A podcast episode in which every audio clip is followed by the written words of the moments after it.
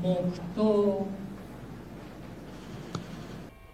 2018年最大震度7を記録し44人が犠牲となった胆振東部地震。厚真町では午前10時から追悼式が行われました。災害の記憶と教訓そして日頃の備えの大切さを風化させることなく後世に継承する。今後も命を守る防災・減災対策を全土全国に先駆けて牽引してまいります。厚真町では発災から5年となる今月6日まで役場などに献花台が設置されます。